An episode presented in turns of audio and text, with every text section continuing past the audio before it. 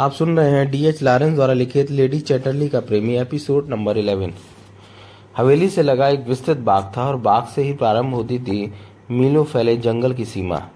यह बृहद जंगल क्लिफर्ड की जायदाद का ही एक हिस्सा था। क्लिफर्ड ने इसके चारों ओर कांटेदार तारे लगवा दी थी। जंगल के चारों ओर गाँव आबाद थे, इसलिए जंगल पूरी तरह से सुरक्षित था। जंगल के भीतर धोखे से भी कोई जंगली दरिंदा प्रवेश न पा सकता था। कोनी को घर के कार्यों से जब भी छुट्टी मिलती तो वह जंगल में घूमने निकल जाती। निर्भीक भाव से जंगल में घूमती। हवेली से दूर आने पर उसे ऐसा महसूस होता जैसे वह बहुत बड़े घुटन युक्त माहौल से बाहर आने में कामयाब रही है। उसे बड़ी राहत महसूस होती। वहाँ सूखे पत्तों पर घूमती।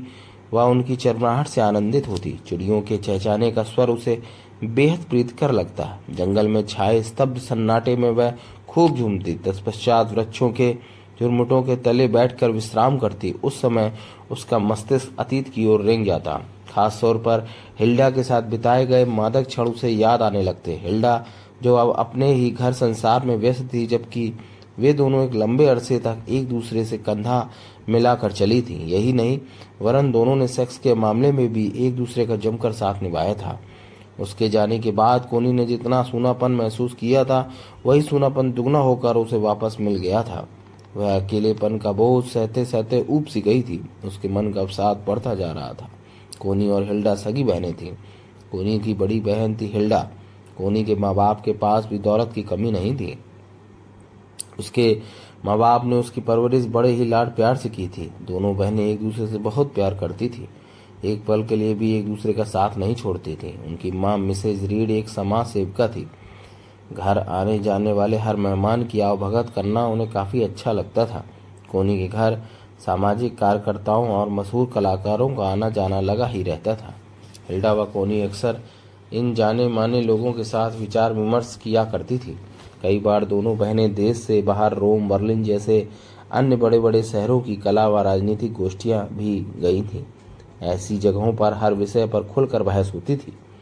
हिल्डा के सानिध्य में रहते हुए उसने कई पुरुषों को देखा था। उनमें से कई ऐसे थे जो पिकनिक व समाज सुधार जैसे कार्यों के बहाने उन दोनों को एकांत दोनों को दूर एकांत में ले जाकर अपनी हवस का शिकार बनाना चाहते थे। किंतु हिल्डा उसे सजग रहने की प्रेरणा देते हुए स्वयं सजग रहती। इसी कारण कई बार वे बाल बाल बच गई थी, वरना जरा सा चूकते ही उन्हें सामूहिक बलात्कार का कष्ट भोगना पड़ सकता था।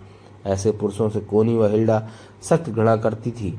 वह पूरी तरह कदम फूंक फूंक कर रखते हुए केवल वांछित व्यक्ति को ही शारीरिक संबंध बनाने की इजाज़त देती थी। पति समेत हिल्डा के पलायन के बाद कोनी को वे पुरुष याद आ रहे थे जो एक एक करके उसकी ज़िंदगी में आए व चले गए। उनमें से कई लोग तो अब कहाँ थे? कोनी को मालूम न था।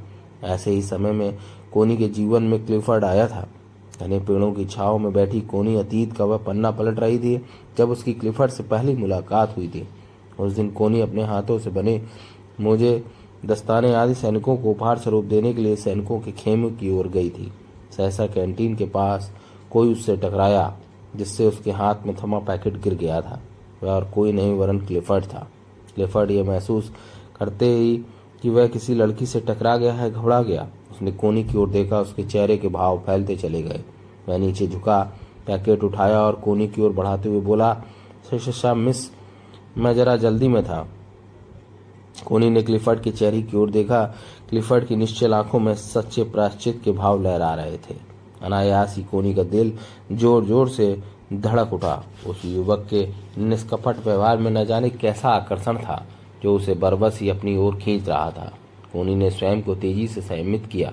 पैकेट पकड़ने के लिए अपना दायां हाथ आगे बढ़ाया। पैकेट लेते हुए उसकी उंगलियों के पोर, क्लिफर्ड की उंगलियों के पोर से छू गए।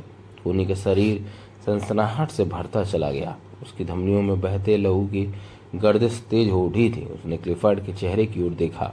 उसके चेहरे पर विचित्र से अकुलाहट थी। कोनी को लगा, हो ना हो, यह युवक अब तक उसकी ज़िंदगी में आए अन्य युवकों से भिन्न है। आँखों में छाई निस निष्कपटता उसके चेहरे पर मौजूद भावों को सीधे दिल से जोड़ रही थी। लाख तलाशने पर कोनी उसके चेहरे पर वह पिन पॉइंट न चमका, जिसके आधार पर वह उस युवक के व्यवहार में मक्कारी की बू का आदेश कर पाती। कोनी को लगा कि उंगलियों के स्पर्श से जो मनोस्थिति उसकी हुई थी, ठीक उसी स्थिति से क्लिफर्ड भी गुजरा था। उसकी व्याकुलता इस बात की गवाह थी। कोनी को लगा कि क्लिफर्ड ही वह बांसुरी है जिसे वह अधरों से लगाकर प्रेम गीत गा सकती थी। दूसरी ओर क्लिफर्ड की भी कुछ ऐसी ही मनोदशा थी। कोनी को देखते ही उसे ऐसा लगा जैसे उसकी तलाश पूरी हो गई। उसके जीवन के प्रथम प्रेम की घटना घट गई। उसका इंतज़ार उसे पूरे सत्ताईस वर्षों से था।